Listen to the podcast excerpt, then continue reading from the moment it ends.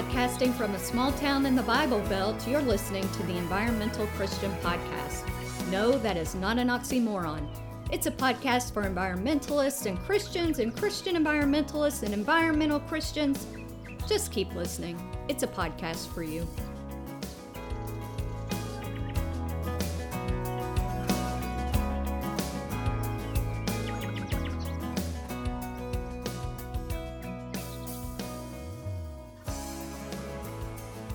God has been replaced, as he has all over the West, with respectability and air conditioning. Quote by Amiri Baraka. Have you ever been in an older church and seen the hand fans in the pews or people swaying them gently in front of their faces? Most of the ones I've seen have Jesus on one side and the name and information of a local funeral home on the other. I always thought that was interesting. Good marketing, I guess. With the advent of air conditioning, you don't see fans as much in sanctuaries. Well, unless someone uses their bulletin as a fan. What you will see in the summer are people with cardigans and jackets on. In winter, people taking off their coats and blazers. It's hard to get a temperature that satisfies everyone. I only live with two other people, and we can't agree on the temperature.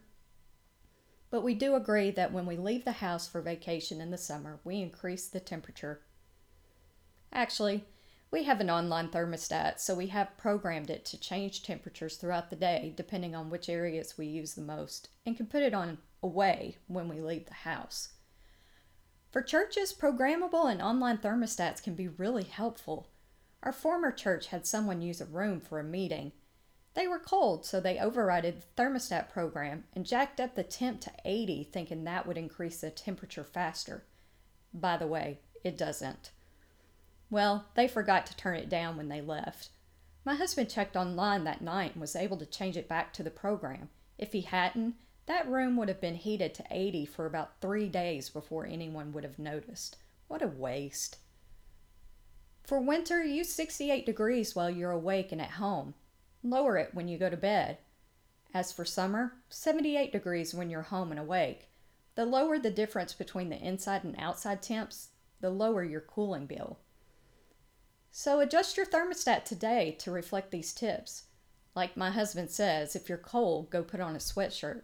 If you're hot, you get to decide the household rule for that.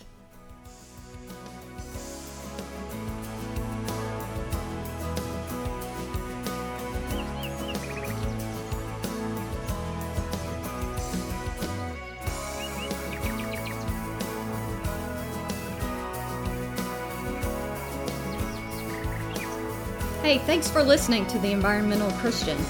If you have a question or comment pertaining to the podcast or Christians in the environment, please send me an email at environmentalchristian at gmail.com or check out The Environmental Christian on Facebook.